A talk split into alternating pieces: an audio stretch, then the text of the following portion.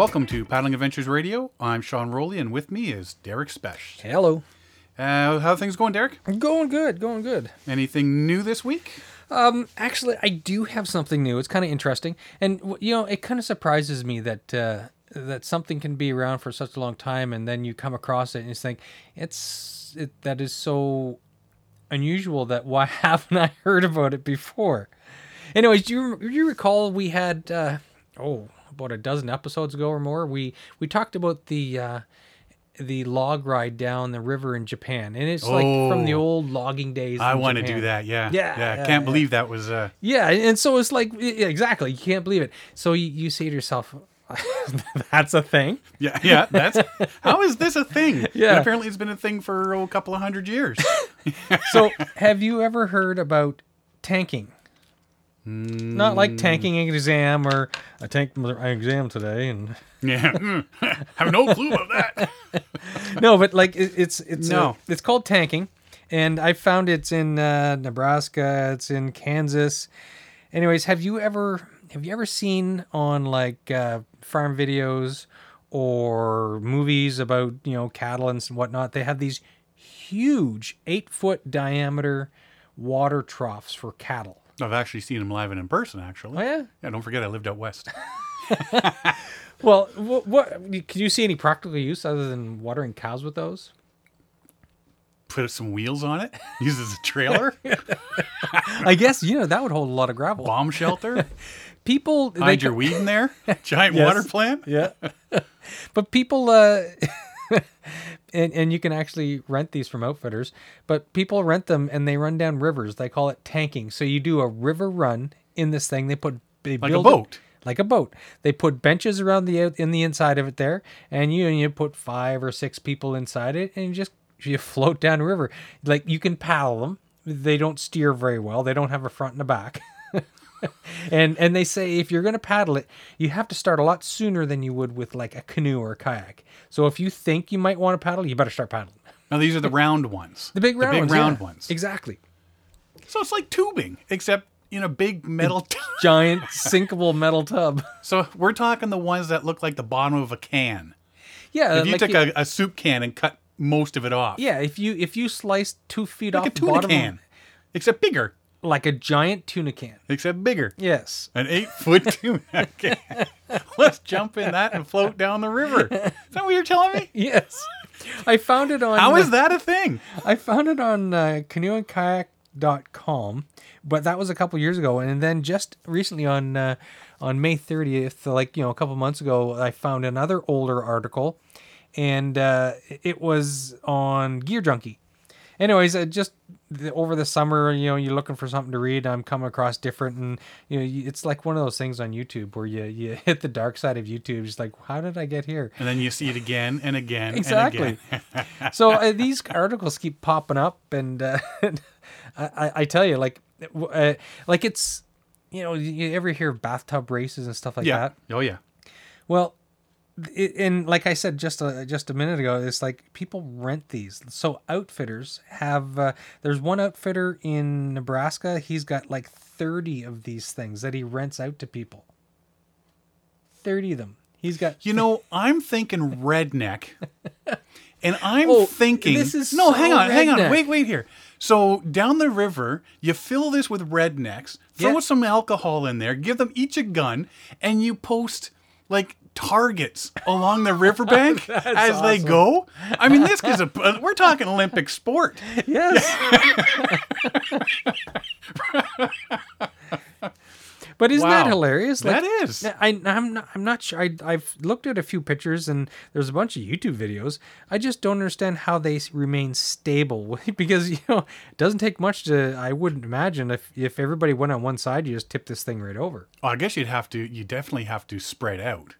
Yeah, You couldn't all yeah. stay on one side. But they have benches inside, and it's just like you know, like uh, locker room benches all around the whole outside of it, and I wonder how many of them you can convince to put a hole in the bottom and do some fishing. glass bottom boat. Put a hole in there, do some Yeah. fishing as you float by. Yeah. You're having another beer, trust me.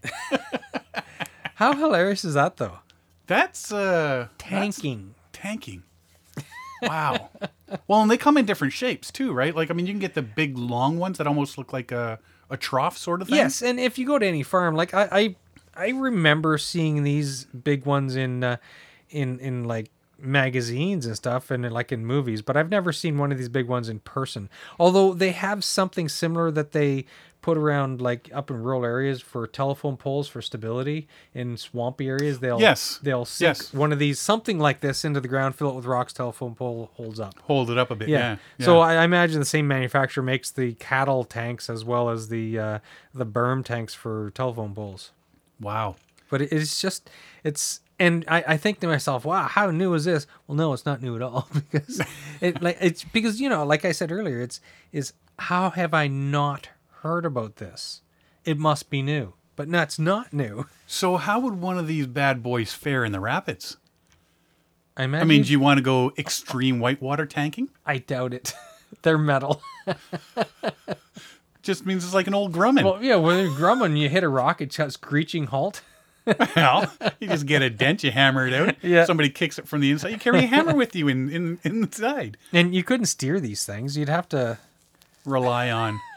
Oh, could you imagine rapids and followed by a waterfall? like extreme kayaking, you can go up 30, 300 foot waterfall.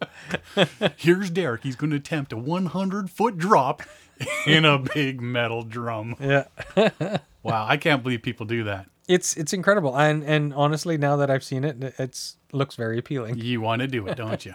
You're next know, little red there, You bring a couple beer, you bring a couple beer, bring a lunch. You'd need a really long. I wonder if there's any applications for this in Algonquin. Like, how many really long rivers are there that you could do this? Too much whitewater in Algonquin. and The rivers are either shallow or rough. Mm-hmm.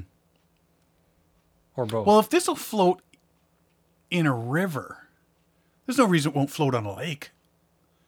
You can Yeah, put your little 9.9 on that bad boy. I hadn't thought about that. Yeah, you could put an upward you on it. get five or six of these all put together. Yeah. Then you get yourself a giant raft of Can you imagine floating. the bow wave off of one of these? Wow. You'd be going like one kilometer an hour. Yeah. that thing chugging. But the people, Canoe Lake taking all those kids to camp Oh yeah, in a great big one of these. Everybody sit down. yeah. We're going to town. Wow. That's insane. uh, yeah. Yeah. I, I don't know that I would. You know what? It'd be a novelty. If the price was right, it would be a novelty to try it once. If I was down in Kansas or Nebraska or whatever, I would like I would try it Yeah. just because it's a it, it- from the from looking here it's uh at Sandhills Motel they have a Glidden canoe rental there it's like 36 to 62 dollars depending on the length of the trip and the vessel chosen I imagine you don't bring it back you, there's a place to for a takeout You can probably these- roll it back. but like the the outfitter would have to collect it up it's like yeah, average I mean, Joe if it's go, is- if the current's going down, you're going Yeah. downhill, right? yeah that's Hmm. awesome Interesting. yeah, I mean, 36 bucks to how much? 62? yeah depending on 62 the length of the trip So that's about a 100 bucks of a trip yeah per person. It'd be a fun afternoon I'd have the fishing pole in there. I'd Oh, have yeah. beers in there. Yeah. I'd have a gun in there. I'd, I'd make it a whole day affair. Maybe a little anchor just to stop a few spots. But uh, no, that that uh, well, you know, whatever floats your boat or your tank, I guess. yeah it's uh, yeah, it's all good. a cattle water tank Wow, that's awesome big old trough racing. Next thing you know, it's going to be an Olympic sport. Well, I don't think it'd be racing per se It'd just be a long race. It'd be like it'd be like the speed walkers. yes, It's going to take a while. precisely. Yeah, precisely. trough racers. Like the most you could do, you Full could easily make it contact spin. trough racing. Yeah, Yeah, this is good. They're all going to die. we're all gonna die. We're all going to die. Wow, that's uh, definitely a new new one on me, man. Yes. I'll take my I'll take my uh, log riding in Japan though. I'll still I, you know, I'll if- keep with that one. I tell you, if I'm ever in Japan, I'm gonna look that up. And I'm if I'm ever in. Nebraska, I'm gonna look this up. Oh, my daughter wants to go to Japan so bad, so she's going to need a chaperone when she's over there. Absolutely. yeah, you go spend time with your friends, whatever. I'm done chaperoning. I'm, I'm heading to the canyon to ride some logs. Say what? Too cool. Oh, I tell you. Um, well, on that note, so we sat down a while ago. Speaking of metal things, Yeah. Uh, you got yourself a Gilly kettle Yes, because we've did. been we've been looking at the Kelly kettles. and yeah, I and we ended up uh, the two of us sat down and we ended up doing a lot of research between the two, and like before, what was it? It was uh, last winter we went to some outfitter Oh, the uh, Canadian Outdoor equipment. Equipment Company. Yeah, and so that's the first time I've ever seen a, a Kelly kettle. Yeah. Well, and they had the big one there, which I'm Yes. just like, if you're taking that on a camping canoe trip, Yeah, it, it takes up a lot of room. yeah, that's like one Yeah. portage. and and when even with the smaller ones with their i think when they have a scout one or whatever anyway some of the smaller ones that like the kit prices really kind of scared me off Yeah. because we were looking at prices in the range of 250 300 dollars right Yeah, that's that for something like that. yeah You look at it and you think, you know, that's uh, that's pretty cool, but when you start thinking well let's describe the to people practical what they are practical uh, applications of it, yes of taking it. Yeah. For anybody who's never seen a Kelly kettle or don't don't know what we're talking about, it's basically you have your round basic round metal kettle, but and you know you put it on the fire. But the distinct use of this thing is that it's it's a like a Picture metal cylinder yeah a metal cylinder. an, an, a smaller cylinder inside. Yeah, so it's hollow. Like not, not the hollow is an air through it, and it's a water jacket. Yeah, if anybody, if you're mechanically minded, like a diesel engine, water jacketed cooling or whatever, it's uh, it's got a water jacket. So the water goes in a spout between these two walls, the inner Yeah. and outer wall. Yeah, And then the bottom is hollow, which sits on a base where you build a small fire. yeah, And the hollow middle of the whole unit allows the heat and the smoke to rise up through a funnel or a chimney. chimney. At the top. So it's So it's got a really good heat transfer Yeah. because you've got so much more surface area. Yeah, the heat boils the water from the inside Yeah, wall as opposed to the outside or, or, or just underneath. It's, Mm-hmm. it's yeah, more surface area of uh, heat in the water, not And- just the little bit on the bottom. and I'd been, I think both of us off and on have been looking at these things, and I've been interested in getting one. It's just I just couldn't justify the cost, the price. Yeah. And and so the basic where you just get the kettle and the base burner is I think it was like 160, 170. And so that's just your basic setup. And I thought, wow, boil water for I, I I could find better uses of my money than than that, right? And so I wasn't really sure. And and you know some people do buy them, and they swear by them. They Yep. they they really like them, and and so now I went out and when I re, uh, in the spring when I discovered the Gilly kettle. And so there's different manufacturers around the world that make these specific types of kettles. The biggest one is the Kelly kettle. Yeah. And then There's the Thermette from New Zealand, also Yeah. known because in World War II, it was known as the Benghazi burner. Yes. It was a standard issue for the army. Uh, there's the Storm kettle from Ireland, and Kelly kettle is also known as the Volcano kettle. yes. And then there's there's the Gilly kettle, but you know, all roses by another name sort of deal, right? Yeah. So it's pretty much, and you can't really improve on the design. It's a very basic design, and Yeah. and if you look at everybody's Kelly kettle, volcano kettle, kettle, Benghazi kettle, whatever, they're they're all basically the same. You, you when you stand them side by side, it's like you know just different heights or different diameters, but they're all basically the same thing. Yeah, and when I was when I was doing some research on, it, I was trying to find you know what's the difference, who was the original, that sort of thing, and it comes down to Kelly Kettle saying they've been making theirs since 1891, Yes. and Gilly Kettle saying they've been making theirs for centuries. So Yeah. Well. let's just nail it down, right? so I think I think it's, there's no one really knows who started them. Yeah, but as a manufacturer, I think Kelly Kettle is the oldest manufacturer. Yeah. Now, doing my research, I also noticed a gilly is uh, an angler guide. So Yes. you basically your fishing guide, Yes. right? And that's what a gilly is. So Like a Voyager well, they would um, fishing take take people guide. out Yes. to go fishing. Yep. And this would be the kettle they had. The Yeah. fishing guy would have this, and then that's what they would use to make tea. And I think that's where Gilly got their name, and Yeah. obvi- obviously that's where Gilly got their name. Yeah. Kelly kettle is you know from a one family that have been in what fourth generation now. Yeah, yeah, handed down. It's which is unique because Mm-hmm. most companies don't last down through generations. It's it's you know maybe one in 10, one in twenty might last a couple generations before somebody, you know, the kids decide oh, I don't want any part of this business type thing. Yeah, right? well, these are what the great great great grandsons have taken it over. yeah, and they and, uh, they took business and international marketing. Yeah, in in school. 2005 they went international. Yeah. So that's that's huge. Yeah.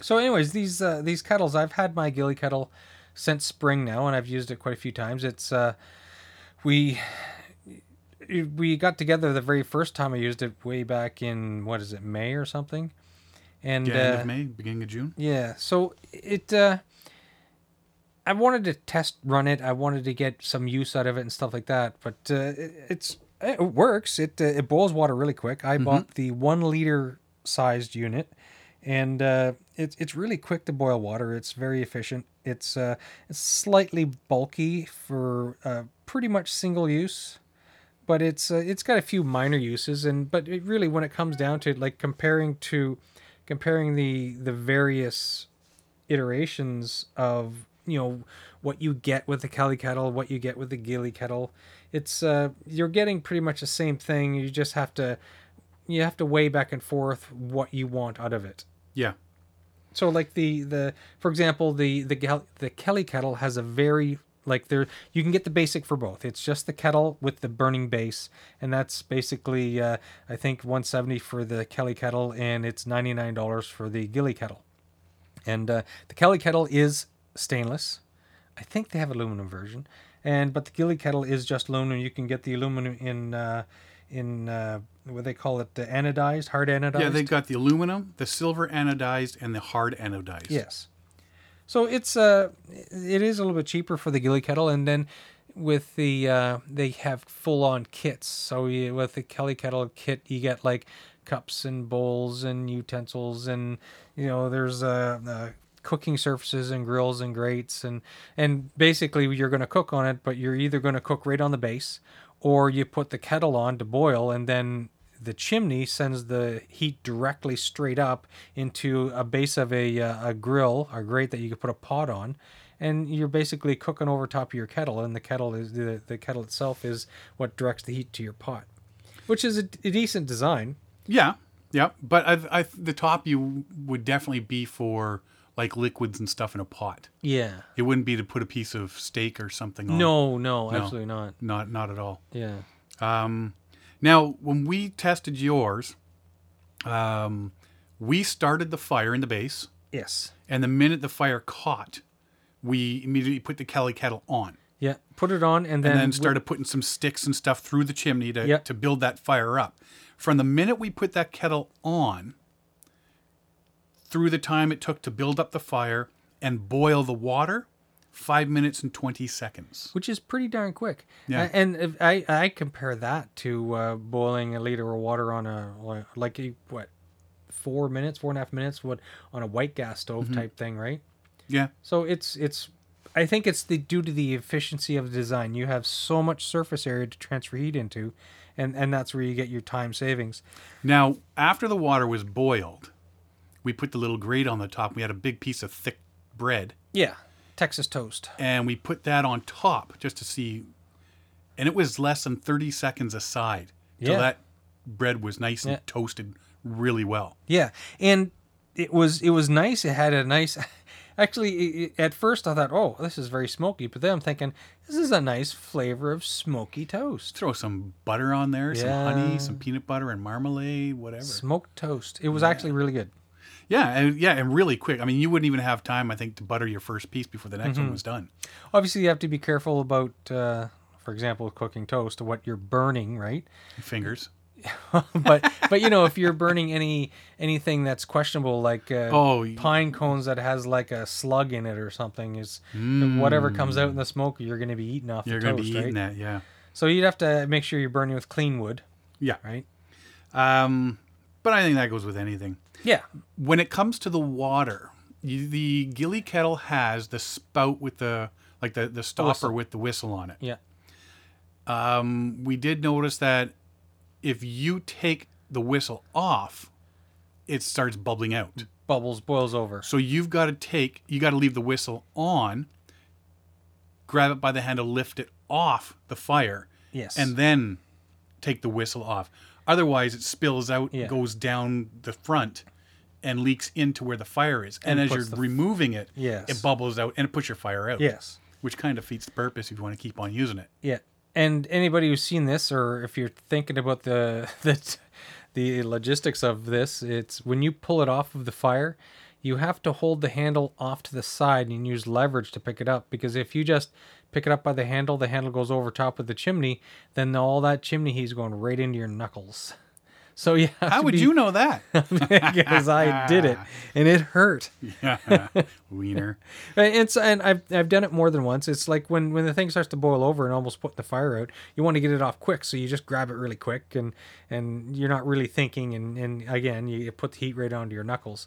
So it's uh it's Yeah. you have to be um, cognizant of what you're doing.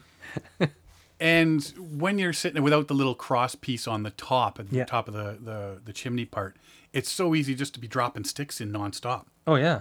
Um, Yeah. The one thing that I did notice though is that when we did lift the kettle off, there was a massive buildup. Yeah, so all the sticks and all the whatever, All like we lifted it off, and if there's any unburnt sticks, they kind of kind of tipped over and fell to the outside of the base, and uh, we couldn't get the stove back onto it until we let it burn down some, Mm-hmm. and uh, and so there is that that drawback, and there there's a little grate that goes onto the base to cook if you wanted to cook something on on the grate, but there's so much ash that the grate wouldn't even sit on top of it. It was like kind of mounted and floating above the burning wood, so it wasn't. Uh, to have more than enough wood to cause a decent fire, you can't get the grate on anymore. Yeah, mind you, we were boiling the water for a while just to, to Yeah. see it, right? And we had And a keep lot adding of water. ash and And yeah, there was a Yeah. lot of ash, but Yeah. there was a lot of that kept that water boiled for a long time. yeah, yeah. And it, it, and all I was using is uh, I've got a big black walnut tree in the backyard, and we were just using some of the winter fall twigs that came down over the winter, and that I just leave piled to the side of the yard. So th- that we just burned that, and it was nice and dry and whatnot. But I'm, I'm wondering, like, like I, I've used it with pine. There was you don't get as much soot with pine and twigs like that, but this and I haven't used the uh, the black walnut again since then, but that black walnut left a thick tarry layer on the inside Yeah. of that kettle. And for days afterwards, my wife was complaining about the smell of smoke in the house. And uh, so I, ha- I have to store this thing out in the shed because it stinks so bad. Now it does come with a bag, it does come with so a you bag, stick everything into the but bag. the smell comes out of the bag. Yeah, It's, it's just I think I I think you got to take a wire brush or something to it and give it a good scrapping. Yeah, yeah. I think this fall when I put it away for the winter, I'm gonna get some uh, some oven cleaner, spray it down, and Or when between trips, just spray it in there, let it sit, yeah, yeah. sit for a I bit. I wouldn't right? want to use oven cleaner too often on it because oven cleaner can kind of degrade metal too. Yeah. Uh-huh. Yeah, but I mean, for I, I'm wondering if it was just the black walnut or if it's like that. I think it was the just the black walnut. Maybe Yeah. I'll try it the black walnut again in the spring when I get more winter fall from the tree. and see if that works or doesn't work, whichever. Yeah, tarry soot. But yeah, the, the inside of that chimney was entirely just Yeah. black and and tarry we only ran it for 40 minutes, yeah. an hour maybe. Um, and the smoke that was coming out just funnels straight up and, Yep. you know, it was funneling nice up perfect Yeah, until the wind picked yeah. up. Yeah. And then it uh, funneled straight in our faces. So, so the cost, now we're looking at 200 and something for the kettle, Yeah. Kelly kettle. Yeah, so the Kelly kettle is is more expensive, but you're getting more. So and we're talking if you were talking pricing for a full kit where you get uh, cups and bowls and and uh, grills and all the bells and whistles and it is stainless steel. It's a it's a very decent set and it's very attractive looking set. We're talking just under 300 bucks Right.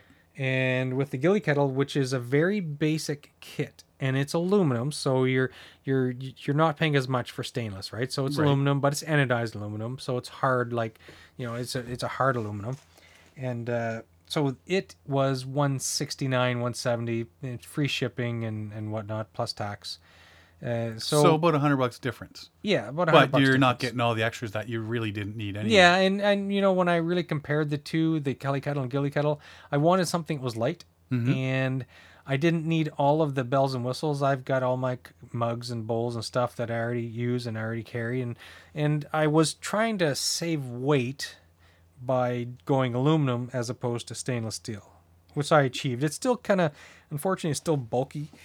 It's uh, you really would have to worry about the, the bulk in your pack, and and also with the I don't know about the Kelly kettle because I don't own one, but it is stainless, so it'll be harder. And I've been very careful with this one so far, so it's you know just got a few minor dents. But I imagine if you were to drop your uh, your canoe pack the wrong way at a portage or something, you could just heave in the side of this aluminum kettle. Yeah, it's uh, it's definitely bulky. That's for sure. Yeah. Um, and I, was- I mean, when I first saw it, I'm thinking, well, that's not bad because you could stuff everything inside, right? But when you're looking at all that tar and gunk Exactly, and soot in so- there, you're not really going to be wanting to. It's gonna wear off. Throw like if stuff in you there, Throw all your utensils in there, maybe then your utensils are gonna be a little bit tarry. Yeah, and then when you pick them out to start using them, Yeah. they're, it's going to be all over the place. Mm-hmm. So, I don't know. To me, you know what? It's a cool thing, but I don't know. I'm still not sold that I would take one on a canoe trip. I'm using it a bit. I'm getting better at using it. It's uh it's not ideal because it does leave black tarry stuff on stuff if it touches it. But uh I'll give it to the end of the season. I'm going to be using it a lot this fall. And uh, maybe we'll get gather over winter when uh, cabin fever sets in. We'll we'll kind of go over all the gear that we've used this summer. Yeah. Um, yeah. Like I say, if you if you're taking it with you and giving it a whirl, then then let us know how that goes. Yeah, absolutely. I just I just can't see bringing that big, bulky. Like I say, if I could wedge stuff in it to, you know, use it as storage space. But when you got something that round with that big empty space in the middle that you can't stick anything into, You're tempted to use it. Yeah, you know, that just kind of like eh, it's a lot of wasted airspace. it's it, it's Yeah. wasted space in your pack. yeah. I, I mean, that's my opinion, but Yeah, it is. It doesn't add much weight, but it adds bulk to your kit, and that's yeah, and, that's, the, big problem. thing, like we, you only have so much room. Like, and that's one of the that's one of the agonizing things. Every time I go on a trip, and I'm sure you're the same way. It's like, what should I bring? What can I bring? I want to bring this, but that's too big. I want to bring that, but I only have so much room. So you really weigh back and forth what you like to bring because there's, man, if you could bring everything, man, I'd have a telescope and who knows what, right? I'd be leaving the underwear and bringing the jelly beans. But yeah, you gotta you have to weigh back and forth what you're going to carry in your limited amount of space. You can only carry so much. Yeah. But you know what? For what it's meant to do, it does it well. Yeah, it does. It does it really well. And people swear by it. You see people on. on I did a lot of YouTube videos, and people swear by them how they, they love it or whatever. I don't know how many how many of them were were paid advertising, but No, but you know what? I know people that have them in the Kelly kettles, the actual Kelly Yeah. kettles, not the Gilly. Um, and they seem to enjoy them. They seem to Yeah. like them. Like I say, I mean, we saw that massive one at the uh, outdoor store there, and that would definitely that's be like a base camp. base camp, yeah, uh, trailer camping, car That- that camping sort of. stupid thing was huge. Yeah, that was massive. you know, I think it's as small as a small dog. I have, uh, interestingly though, is uh, and you have to be careful with because of the chimney flue and my uh, stove hood. But uh, I've boiled water a few times on. I have a gas stove, Right. so I've boiled water a few times just on the stove in the kitchen, and it works wonderfully. With the Gilly kettle? Yeah, Really? yeah, I've done it a couple times now, and it, uh, it, you know, just making tea or whatever, right? Mm-hmm. And it boils up really quick. So Well, I mean, it's fire base. it Realistically, is fire right? base, yeah. It's just Don't let your wife catch you doing it. Well, the problem is, is it starts to burn off some of the some of the smokiness out of the inside of the kettle. So it, the, And it puts it on the ceiling. well, no, there's no more smoke came up because it's it's a thick layer. Yeah. But it just you could smell it all through the house. So it's like, oh, Good thing she was on vacation when you decided to try it. wow. No, well, give us a give it a whirl for the rest of the summer and Yeah. uh, into the fall. Let us know how it all goes. absolutely. And uh, yeah, maybe be at the end of the notes. season we'll uh, come back and say, yeah, liked it, liked it, thought I liked it, but it sucked. Um, hated it. I just gotta, I need to meet somebody who has a Kelly kettle. Oh, a Kelly kettle, Gilly kettle duel. Yeah, I know. Ding yeah. ding ding ding ding ding ding. ding. Because really, it, it you can't really tell by looking at something in a store, Yeah. right? You can lift it and look at it, but to actually use it, there it's totally different things, right? yeah, And uh, so I've, I've used mine. I like mine, but I'd like to see I, I'd like to see what the, the whole kit uses like in the mm-hmm. backcountry. right? Yeah, because I mean, half the stuff that the Kelly kettle comes with, you've already got, Exactly. right? Yeah. So you'd be buying an A extra lot of set extra- of. Well, you can buy the base set of the Kelly kettle, right? So you could get the base set, which is just the basic burner cup and kettle, Right. And that's 160 or 170, which is the price I paid for the full kit of the Ghillie kettle. Yeah. So it's I don't know. Depends what you're willing to spend Yeah, spend. we'll see. Anybody out there has a Kelly kettle? Drop us a line and let us know what you think of yours. Yeah, and we'll uh, maybe compare them.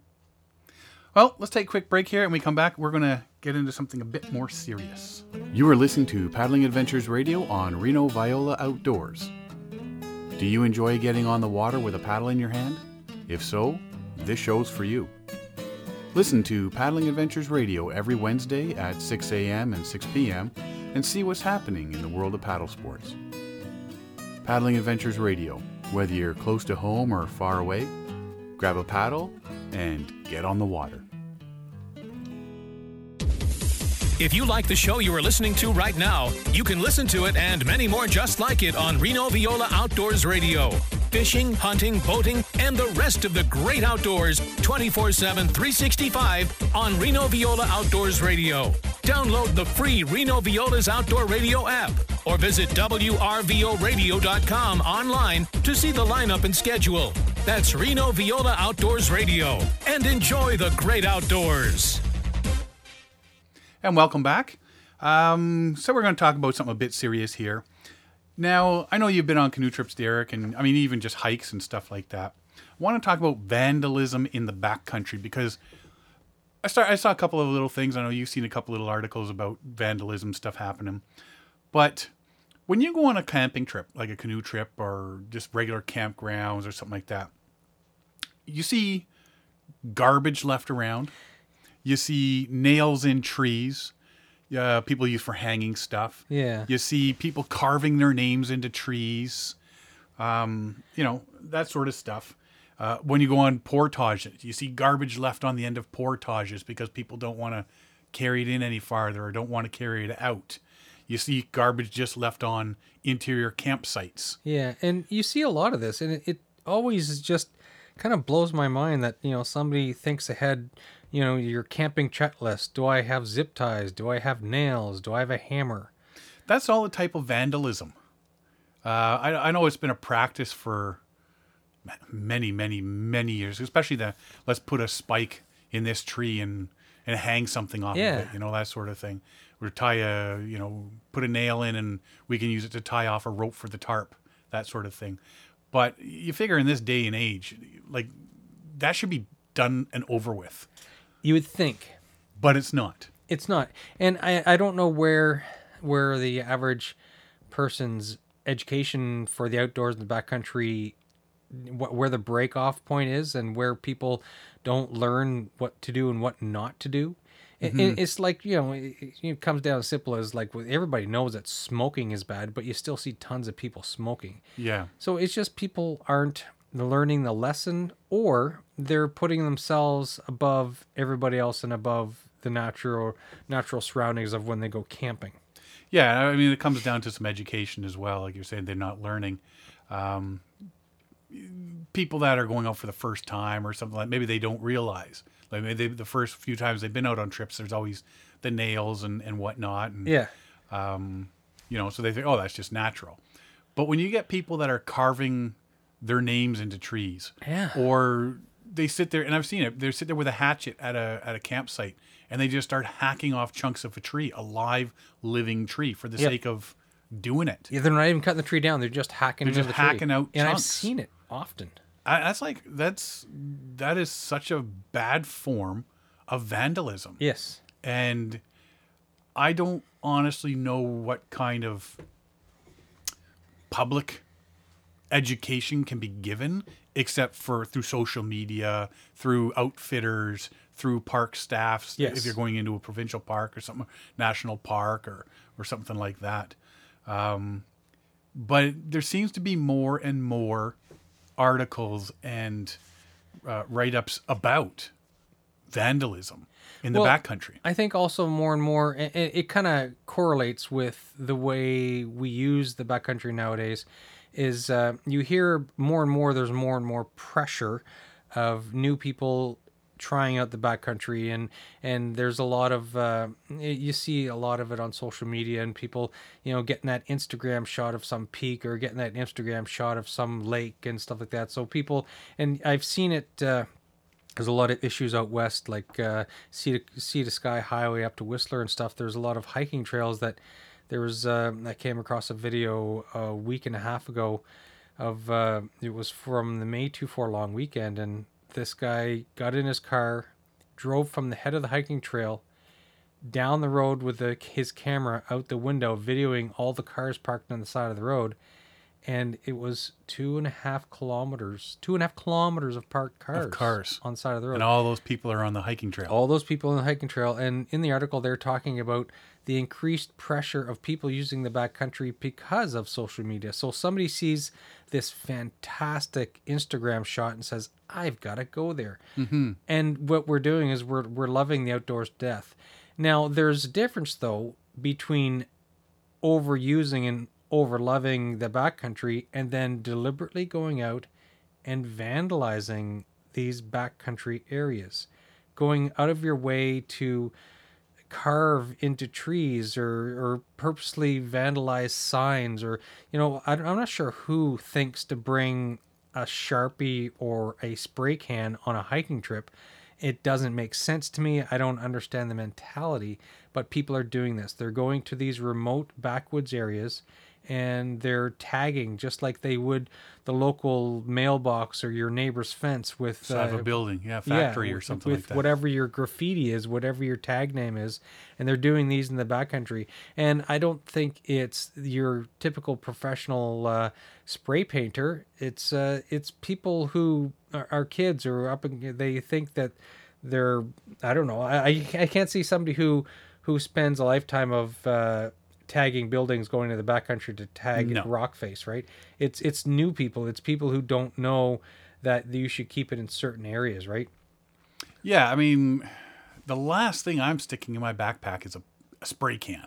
Yeah, a handful like- of nails and a spray can. It's like I I just don't get it. I, I don't I don't, and I mean that brings up uh, you know I, I, I checking out a bunch of articles here, um, but for you know before I get into that part is you see I wonder I wonder how many people look at the old time photos and stuff and how they used to camp way back in the day when they'd cut down three you know sticks and make a tripod over the fire to hang their can of Yeah. whatever. And how many people? Oh, well, that's normal. So I'm gonna go cut down three trees. Yeah. And like in to me, I would never think of doing that. No, and and if you think about it back in the time, you would have like a couple dozen people into the backwoods on some sort of fishing trip, but nowadays we have thousands of people. We can't have thousands of people cutting down random trees No. to to put a pot over the fireplace. And you needed the the the wood, uh, the branches, the sticks to um, hold up your, your tent at the time, right? like the canvas tents. You don't now. Yeah. No, you don't. You, you don't need it. You don't have to do it, and you shouldn't be doing it. No. But So- it's, it's a different mentality now. Like we just have such a higher pressure of people in the backcountry. Population has increased, and the enjoyment of the backcountry and front country is is greatly increased. Yeah, and just I don't know, I don't know another way to say it, but the stupidity is increased. It is. It is. You know? And back in the day, people researched and did what they could to get into the backcountry, and now your basic research is seeing a picture on Instagram. And I gotta go see that place. I'm gonna carve my name on a tree there and whatever, right? Yeah. Well, I don't think they plan on carving their name on the tree. It's just something they do with the spur of the moment, right? yeah, I- uh, but I, I mean, don't- even if you go to some of the backcountry huts, you see people have written stuff Yeah. on the walls and stuff. Yeah. It's like these I huts are it. there for everybody's Yeah. enjoyment, not for you to write your name on it. Yeah, yeah, you know, it's it's, it's vandalism. But what got me thinking about all this is uh, you pointed out an, an article, Yeah. um, Matinenda Provincial Park near Elliott Lake. There's uh, a cliff face, I guess, that has over a hundred pictographs on it. And back in the day, there, there was, you know, it'd be all nice to go check this out. They still use it the area to do ceremonies and stuff like Yeah, that, right? because it has taken on religious meaning. So for the natives in the area, they they do these trips and they have religious ceremonies, uh, gift giving, and and whatnot. It's you know they they work with their traditions, and there is a resurgence of native traditions in Canada over the last couple years, five years, and it's it's really progressing. They're really bringing it back, and it's really nice to see that they're enveloping their heritage. But with all of these pict- petroglyphs and pictographs, pictographs and petroglyphs, it's yeah. it's their it's their living history. It's it's their written word. This Sacred. is this is their you know two thousand year old Bible type thing, Yeah. right? Yeah. So that's what they go back to to do their ceremonies around, and it's got a lot of history. It's their it's the living native history of the country. Well, out of these hundred or so pictographs, there are only about five left that haven't been marked with spray paint. Yeah, people are going there and saying, "I'm going to make my own pictograph." And they're tagging it. They're they somebody they say has painted a uh, the one picture a giant Canadian Yes. flag Yeah, at the top of this cliff. yeah. Why? I Why? just I what, don't get it. What would go through Yeah. somebody's head to do that? And- I mean, and- even if- even if you take the way away the fact that you know they're still using these in their ceremonies, Yes. this cliff face, this location, yeah. Just the history of it, and to actually see something that's like hundreds of thousands of years old. Yep. Why would you deface that? It doesn't make sense to me. It really doesn't. And I don't know if there's a level of maliciousness or just a level of ignorance or a lack of education on in, in general for the people that are doing this, but somebody would and these are in remote areas. This Very is- remote, yeah. This is not something that you could walk to from your local high school. These are areas that you you take a long time to hike or canoe into. And so somebody has had some sort of weird forethought to say, I'm going to bring some cans of paint into the backcountry. And I'm going to tag.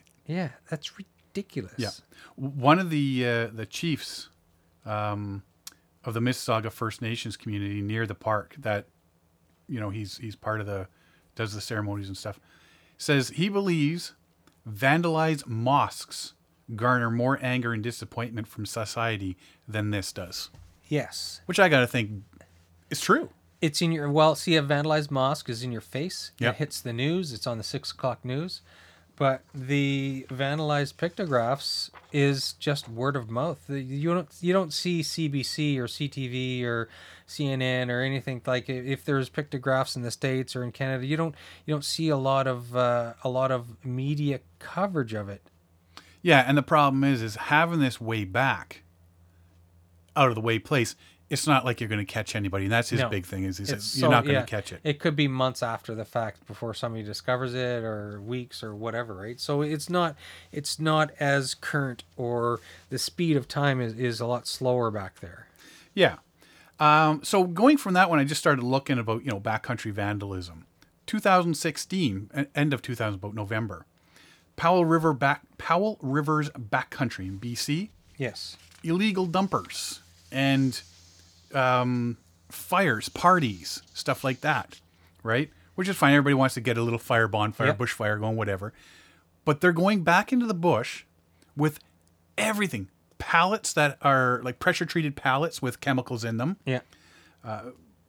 wooden pallets that can ignite wild wildfires. Yes. and that's what ha- has happened. Uh, when they do go back there to put out these fires, they're finding Tires, tires, shingles, car and- batteries, oil, paint, refrigerators, trailers, campers, boats. Yeah. So you get your you have two groups of people. Group A is the people who aren't you know they don't think beyond themselves and they are just finding a place to dump their trash. Mm-hmm. And then you got a second group of people who get into the backcountry and say, "Oh, look at all the stuff I can burn." exactly. Right. So you get these two groups of people that combine to create potentially a hazardous situation for the the backcountry, the wildlife, and anything that's burned, all some of the you know burning car batteries, the acid leaking out. You're talking leachate into the local rivers and streams, and people rely in the backcountry. In some of these native communities, they rely heavily on these freshwater resources. Well, Duck Lake in the Powell uh, River area is Yeah. one of them, and the people downstream rely on the water, uh, including a fish hatchery. Yeah. So they're ruining the ground, they're ruining the water, they're killing off the fish, and they're starting wildfires. Yeah. Like we're talking major vandalism there. Yeah, you're talking, Right? and this is like dump, dumpers and people having bush parties. Yeah. Vandalism can be also something that you don't think is really big because there's already a sign. Pacific Crest Trail has an issue where they got the signs along the trail pointing Yes. ways and stuff like that and whatnot. They're having to spend an large amount of time and money needlessly because people feel they need to write on the signs, bathrooms, bridges, picnic tables, rocks, and anything else that they can find. so you got to go, they got to keep going in and getting rid of all this graffiti Yes. to keep it sort of wilderness like. And and I think uh, the uh, like the odd person going into the backcountry is not going to think to be putting graffiti on the signs or on the bathrooms or whatever. But all it takes is one person, and then somebody else responds to that graffiti. Mm-hmm. And once you have like you know a dozen or more bits of graffiti everywhere, people think that oh Everybody's doing it. everybody's doing it. Yeah. I might as well too. Mine's better. Well, so the Pacific Crest, uh, Crest Trail, uh, they, they say graffiti becomes a waste of valuable time and money that we could be spending repairing trails. Replacing these ruined signs is expensive. And the other point they make is And I like you would like point. to see the old signs still there. like a fifty-year-old a 50 year old little marker. weathered sign that Yeah. that, that yeah. You don't want to see something brand new, like a whole bunch of brand new brand signs. new aluminum painted right? sign. It's that's that doesn't have the same cachet. Yeah. Um, Fort Lewis College near uh, Bluff, Utah. They defaced, I guess there was a group of them out there, and they defaced an ancient Native American ruins. Um, there's a place called Fishmouth Cave. And written on this on this cave at the mouth of the cave, Fort Lewis College, OP 2016, 2016 Yeah. right? Uh, students were, of course, identified because they knew who it was. Yes. You know. Now, apparently, there are other people who have put graffiti in this area.